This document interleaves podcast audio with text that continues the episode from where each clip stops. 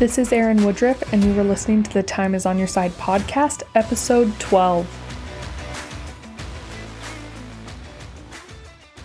Happy Monday, everyone, and happy 4th of July for all of you in the United States. I absolutely love this holiday, and I hope you are all celebrating in whichever way brings you the most joy. For me, I will be with my family, eating a hamburger, riding a dirt bike on the mountain. So have fun and enjoy this day. In the spirit of the 4th of July, I want to talk about freedom today. And not necessarily freedom within a country that you live in, but our own personal freedoms that we have in our own lives. We have way more freedom within ourselves than we give ourselves credit for. We truly do have the ability and the freedom to choose what we think and what we feel every single day. It is too easy to blame the things outside of us for the way that we're feeling inside. I've talked about this before about circumstances outside of us being neutral and us being able to choose what we want to think about the things that are happening.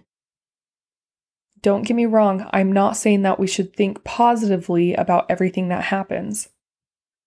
But to be aware of what we're thinking is so empowering and actually gives you way more freedom.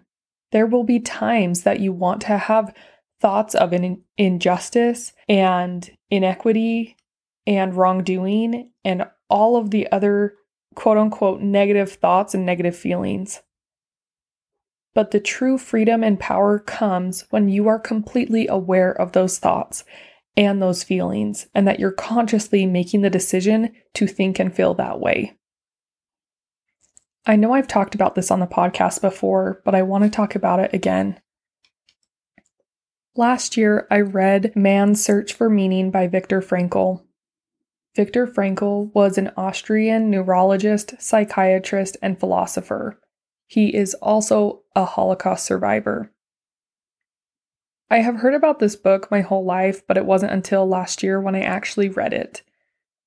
It is so moving and so powerful in many ways, but the biggest takeaway is that he chose to live with intention every single day that he was in the concentration camps. He knew that he could not change the circumstances outside of him. But he also knew that his personal power what was happening in his mind and his body, how he felt. No one could change the way he thought and felt. That was all in his control. Essentially, that is what the entire book is about. It's about him finding his own meaning for his own life, even in the worst of circumstances. One of my favorite quotes from the book is Everything can be taken from a man but one thing the last of his human freedoms, to choose one's attitude in any given set of circumstances, to choose one's own way. If I really think about this too hard, I get very emotional.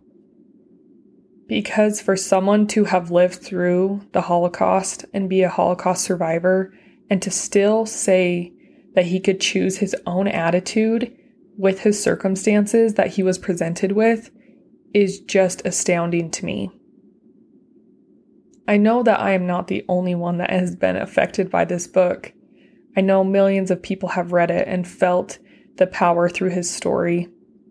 And overall, in the last year, I have thought about him specifically so many times. Essentially, he had lost everything. He was an extremely accomplished person pre Holocaust and he was treated like he was nothing. He was completely dehumanized in every way. And yet he found his own personal meaning deep within himself of why he was alive and why he continued to keep on living even in the worst of times.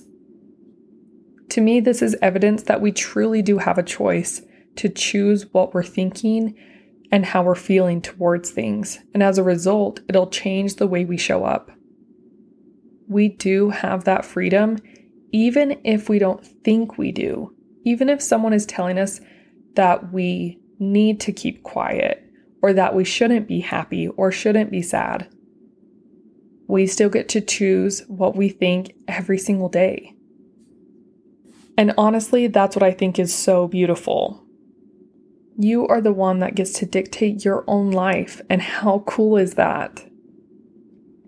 I could keep talking and belaboring the point, but it is a holiday, and I want you to enjoy this day and enjoy your family, your friends, and whatever you're doing today. Thanks for taking the time out of your day to listen to me, for choosing to listen to me and to better yourselves. I hope you all can enjoy your own personal freedom today and every single day. You truly do have more freedom and power within yourself than you even know. So start to embrace it, start to practice it, and amazing things will happen. Thanks for listening. Have a great week. Thank you so much for listening to today's episode be sure to go to my website, erinwoodruffcoaching.com, and grab my yearly planning guide. It's free right now, and I can't wait to get it into your hands.